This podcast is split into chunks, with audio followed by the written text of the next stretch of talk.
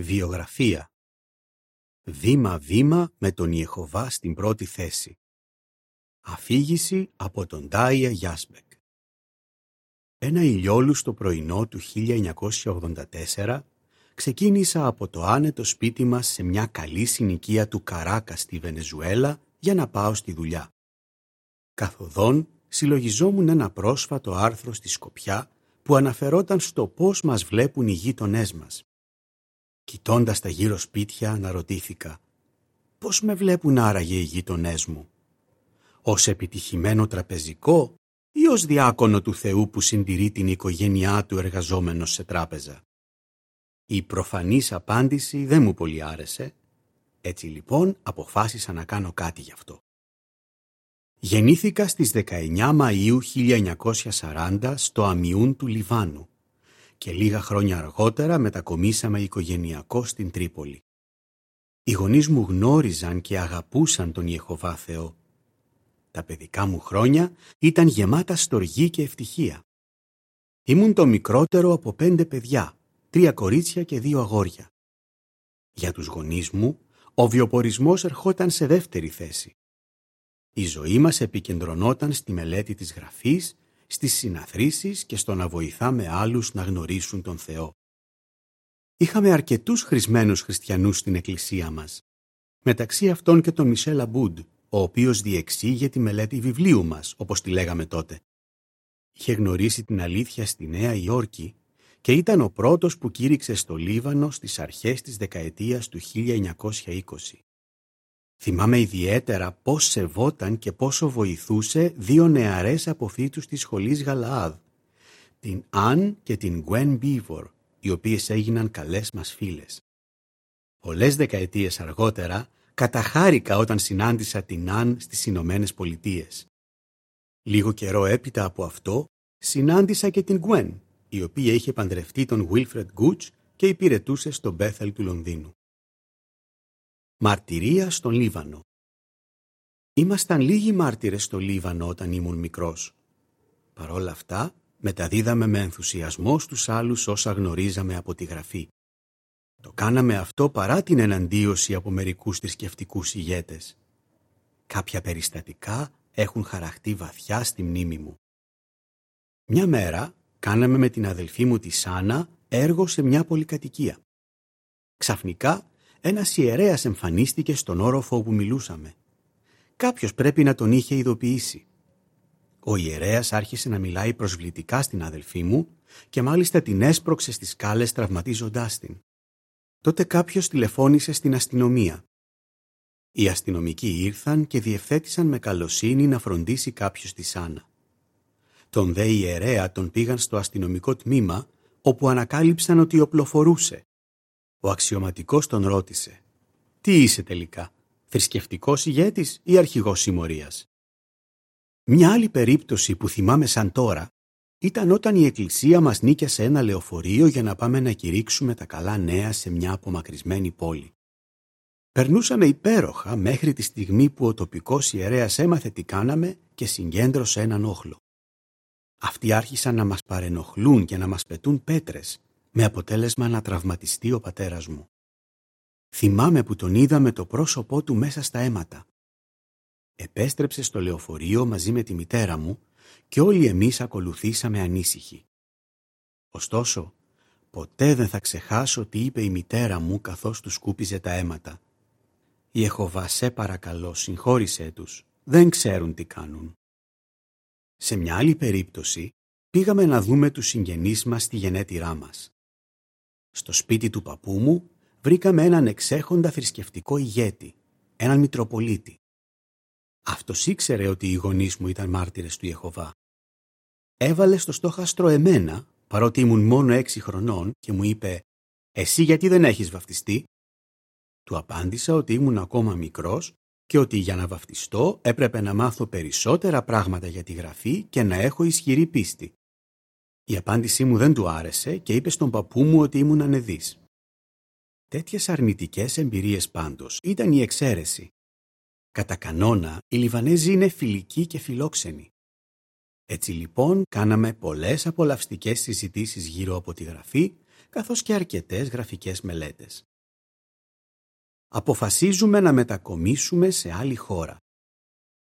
Ενώ πήγαινα ακόμα στο σχολείο, ένας νεαρός αδελφός από τη Βενεζουέλα επισκέφτηκε το Λίβανο.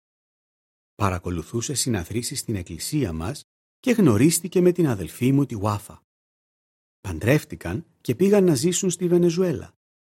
Στα γράμματά της, η Γουάφα παρακαλούσε τον πατέρα μου να μετακομίσουμε οικογενειακό στη Βενεζουέλα επειδή της λείπαμε αφάνταστα. Τελικά μας κατάφερε. Φτάσαμε στη Βενεζουέλα το 1953 και εγκατασταθήκαμε στο Καράκας κοντά στο Προεδρικό Μέγαρο. Ως παιδί εντυπωσιαζόμουν όταν έβλεπα τον πρόεδρο να περνάει με το αυτοκίνητό του και τον σοφέρ του. Αλλά για τους γονείς μου δεν ήταν εύκολο να προσαρμοστούν. Τα πάντα ήταν καινούρια. Η χώρα, η γλώσσα, ο πολιτισμός, τα φαγητά και το κλίμα. Στην πραγματικότητα είχαν μόλις αρχίσει να βρίσκουν τα πατήματά τους όταν συνέβη κάτι τρομερό. Μια ανίποτη τραγωδία. Ο πατέρας μου άρχισε να μην νιώθει καλά. Αυτό μας φάνηκε πολύ παράξενο, επειδή ανέκαθεν ήταν δυνατός και υγιής. Δεν τον θυμόμασταν να είχε αρρωστήσει ποτέ. Τότε όμως διαπιστώθηκε ότι έπασχε από καρκίνο στο πάγκρεας και έκανε εγχείρηση. Δυστυχώς, μία εβδομάδα αργότερα πέθανε. Είναι δύσκολο να περιγράψω με λόγια πόσο μας τσάκισε αυτό, δεδομένων και των περιστάσεών μας. Ήμουν μόλις 13 χρονών. Βρισκόμασταν σε κατάσταση σοκ και νιώθαμε ότι ο κόσμος μας είχε γίνει κομμάτια. Για κάποιο διάστημα η μητέρα μου δυσκολευόταν να αποδεχτεί το γεγονός ότι ο άντρας της δεν ήταν πια εκεί. Καταλάβαμε όμως ότι η ζωή συνεχίζεται και με τη βοήθεια του Ιεχωβά καταφέραμε να σταθούμε στα πόδια μας. Όταν στα 16 μου τελείωσα το σχολείο στο Καράκας, είχα την έντονη επιθυμία να κάνω και εγώ κάτι για να βοηθήσω την οικογένειά μου. Στο μεταξύ, η αδελφή μου η Σάνα είχε παντρευτεί τον Ρουμπένα Ραούχο, ο οποίος είχε αποφυτίσει από τη σχολή Γαλαάδ και είχε επιστρέψει στη Βενεζουέλα. Μετακόμισαν στη Νέα Υόρκη. Όταν αποφασίσαμε ως οικογένεια ότι θα πήγαινα στο πανεπιστήμιο, σκεφτήκαμε πως θα μπορούσα να σπουδάσω στη Νέα Υόρκη, όπου θα είχα κάπου να μένω. Η αδελφή μου και ο γαμπρός μου έπαιξαν καθοριστικό ρόλο στην πνευματική μου πρόοδο το διάστημα που έμεινα μαζί τους. Επιπρόσθετα, στην Ισπανόφωνη εκκλησία μας στο Μπρούκλιν είχαμε πολλούς όριμους αδελφούς. Δύο από αυτούς τους οποίους γνώρισα καλά και εκτίμησα ιδιαίτερα ήταν ο Μίλτον Χένσελ και ο Φρέντερικ Φραντς, οι οποίοι υπηρετούσαν στο Μπέθελ του Μπρούκλιν. Καθώς τελείωνε το πρώτο μου έτος στο πανεπιστήμιο, άρχισα να έχω αμφιβολίες για την πορεία της ζωής μου. Είχα διαβάσει και είχα σκεφτεί σοβαρά κάποια άρθρα της Σκοπιάς σχετικά με χριστιανούς που είχαν ουσιαστικούς στόχους. Έβλεπα πόσο ευτυχισμένοι ήταν οι σκαπανείς και οι πεθελίτες στην εκκλησία μας και λαχταρούσα να είμαι και εγώ σαν κι αυτούς. Αλλά δεν ήμουν ακόμα βαφτισμένος. Σύντομα αντιλήφθηκα πόσο σημαντικό ήταν να αφιερώσω τη ζωή μου στον Ιεχωβά. Έκανα λοιπόν την αφιέρωσή μου και κατόπιν προχώρησα στο σπουδαίο βήμα του βαφτίσματος στις 30 Μαρτίου 1957. Σημαντικές αποφάσεις Έπειτα από αυτό το σημαντικό βήμα, σκέφτηκα άλλο ένα βήμα που ήθελα να κάνω. Την ολοχρόνια διακονία. Η ιδέα μου φαινόταν όλο και πιο ελκυστική, αλλά καταλάβαινα ότι δεν θα ήταν εύκολο. Πώς θα κατάφερνα να συνδυάσω την υπηρεσία μου με το πρόγραμμα του Πανεπιστημίου; Τα γράμματα πήγαιναν και έρχονταν μεταξύ Νέας Υόρκης και Βενεζουέλας καθώς εξηγούσα στη μητέρα μου και στα αδέλφια μου την απόφασή μου να σταματήσω τις σπουδές μου, να επιστρέψω στη Βενεζουέλα και να γίνω σκαπανέας. Επέστρεψα στο Καράκας τον Ιούνιο του 1957. Ωστόσο, έβλεπα ότι οι περιστάσεις της οικογένειάς μου δεν ήταν καλές. Χρειαζόταν να μπει άλλος ένας μισθός στο σπίτι. Πώς θα μπορούσα να βοηθήσω; Μου προσφέρθηκε μια εργασία στην τράπεζα αλλά ήθελα τόσο πολύ να κάνω σκαπανικό. Στο κάτω-κάτω γι' αυτό είχα επιστρέψει. Αποφάσισα να τα κάνω και τα δύο. Επί αρκετά χρόνια εργαζόμουν με πλήρες ωράριο στην τράπεζα και παράλληλα έκανα σκαπανικό. Ποτέ μου δεν ήμουν τόσο πολυάσχολος αλλά και τόσο ευτυχισμένος. Η χαρά μου έγινε ακόμα μεγαλύτερη όταν γνώρισα και παντρεύτηκα τη Σίλβια, μια όμορφη Γερμανίδα αδελφή που αγαπούσε βαθιά τον Ιεχωβά. Είχε μετακομίσει στη Βενεζουέλα μαζί με τους γονείς της. Αποκτήσαμε δύο παιδιά, τον Μισελ, Μάικ και τη Σαμίρα. Επίσης, ανέλαβα τη φροντίδα της μητέρας μου, η οποία ήρθε να μείνει μαζί μας. Παρότι χρειάστηκε να σταματήσω το σκαπανικό λόγω οικογενειακών υποχρεώσεων, διατήρησα το σκαπανικό πνεύμα. Η Σίλβια και εγώ κάναμε βοηθητικό σκαπανικό όποτε μπορούσαμε στη διάρκεια των διακοπών μας. Άλλο ένα σημαντικό βήμα. Τα παιδιά πήγαιναν ακόμα στο σχολείο όταν συνέβη αυτό που σας ανέφερα στην αρχή του άρθρου. Πρέπει να παραδεχτώ ότι η ζωή μου ήταν πολύ άνετη και έχερα σεβασμούς στους τραπεζικούς κύκλους. Ωστόσο, αυτό που ήθελα πάνω από όλα ήταν να με βλέπουν οι άλλοι ως υπηρέτη του Ιεχωβά. Οι σκέψεις που έκανα εκείνη τη μέρα συνέχισαν να στριφογυρίζουν στο μυαλό μου. Καθίσαμε λοιπόν με τη γυναίκα μου και συζητήσαμε για τα οικονομικά μας. Αν αποχωρούσα από τη δουλειά μου στην τράπεζα, θα λάβαινα ένα σεβαστό ποσό εφάπαξ. Καθώς δεν είχαμε χρέη, σκεφτήκαμε ότι αν απλοποιούσαμε τη ζωή μας, τα χρήματα αυτά θα μας έφταναν για πολύ καιρό. Αυτό το βήμα δεν ήταν εύκολο, αλλά η αγαπημένη μου γυναίκα και η μητέρα μου με υποστήριξαν πλήρως. Ετοιμαζόμουν λοιπόν να αρχίσω και πάλι την ολοχρόνια υπηρεσία. Πετούσα από τη χαρά μου. Ο δρόμος φαινόταν ανοιχτός. Αλλά μας περίμενε μια μεγάλη έκπληξη. Μια καλοδεχούμενη έκπληξη. Κάποια μέρα ο γιατρός μας μας επιβεβαίωσε ότι η Σίλβια ήταν έγκυος. Τι έκπληξη ήταν αυτή; Η χαρά μας ήταν αφάνταστη. Παράλληλα όμως σκεφτόμουν το βήμα που είχα κάνει να γίνω σκαπανέας. Πώς θα επηρεαζόταν αυτή η απόφαση; Δεν αργήσαμε καθόλου να προσαρμοστούμε διανοητικά και συναισθηματικά και περιμέναμε με ανυπομονησία το καινούριο μέλος της οικογένειάς μας. Τι θα γινόταν όμως με τα σχέδια που είχα καταστρώσει τόσο προσεκτικά; Αφού συζητήσαμε τους στόχους μας, αποφασίσαμε να ακολουθήσουμε το αρχικό μας σχέδιο. Ο γιος μας ο Γκαμπριέλ γεννήθηκε τον Απρίλιο του 1985. Εγώ παρετήθηκα από την τράπεζα και ξανάρχισα το τακτικό σκαπανικό τον Ιούνιο του 1985. Αργότερα μου δόθηκε το προνόμιο να υπηρετώ στην Επιτροπή του Τμήματος.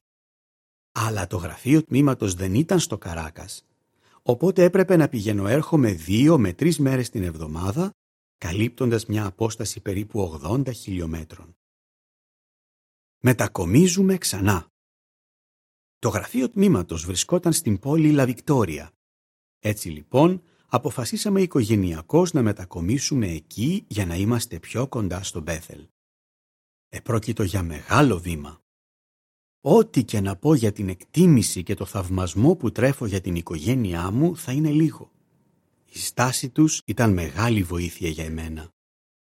Η αδελφή μου η Μπάχα ήταν πρόθυμη να φροντίζει τη μητέρα μας. Ο Μάικ είχε παντρευτεί, αλλά η Σαμίρα και ο Γκαμπριέλ εξακολουθούσαν να μένουν μαζί μας. Οπότε η μετακόμιση σήμαινε ότι θα άφηναν τους φίλους τους πίσω στο Καράκας. Επίσης, η αγαπημένη μου Σίλβια έπρεπε να προσαρμοστεί σε μια μικρή πόλη έπειτα από τη ζωή στην πολύβουη πρωτεύουσα και όλοι μας έπρεπε να μάθουμε να ζούμε σε μικρότερο σπίτι. Ναι, η μετακόμιση από το Καράκας στη Λα Βικτόρια δεν ήταν απλό βήμα. Ωστόσο τα πράγματα άλλαξαν και πάλι. Ο Γκαμπριέλ παντρεύτηκε και η Σαμίρα ήταν σε θέση να ζει μόνη της. Το 2007 η Σίλβια και εγώ προσκληθήκαμε να γίνουμε μέλη της οικογένειας Μπέθελ. Ένα προνόμιο που απολαμβάνουμε μέχρι σήμερα. Ο Μάικ, ο μεγάλος μας γιος, υπηρετεί ως πρεσβύτερος και κάνει σκαπανικό μαζί με τη γυναίκα του, τη Μόνικα. Ο Γκαμπριέλ είναι και αυτός πρεσβύτερος και υπηρετεί στην Ιταλία με τη γυναίκα του, την Άμπρα. Η Σαμίρα, εκτός από το σκαπανικό, βοηθάει ως εξωτερική εθελόντρια στο Μπέθελ. Και πάλι το ίδιο θα έκανα. Ναι, έχω ζήσει μια ζωή γεμάτη σημαντικά βήματα. αλλά δεν μετανιώνω για κανένα από αυτά. Και πάλι θα έπαιρνα τις ίδιες αποφάσεις. Εκτιμώ βαθιά τους πολλούς πνευματικούς διορισμούς και τα προνόμια που έχω απολαύσει στην υπηρεσία του Ιεχωβά. Στο διάβα των ετών έχω διαπιστώσει πόσο ζωτικό είναι να διατηρούμε ισχυρή φιλία με τον Ιεχωβά. Είτε τα βήματα που χρειάζεται να κάνουμε είναι μικρά είτε μεγάλα, εκείνος μπορεί να μας δώσει την ειρήνη που υπερβαίνει κάθε κατανόηση. Φιλιππισίους 4, 6 και 7 Η Σίλβια και εγώ απολαμβάνουμε την ιερή μας υπηρεσία στο Μπέθελ και νιώθουμε ότι τα βήματα που έχουμε κάνει στη ζωή έχουν ευλογηθεί, επειδή ήταν βήματα που έγιναν με τον Ιεχωβά στην πρώτη θέση. Τέλος του άρθρου.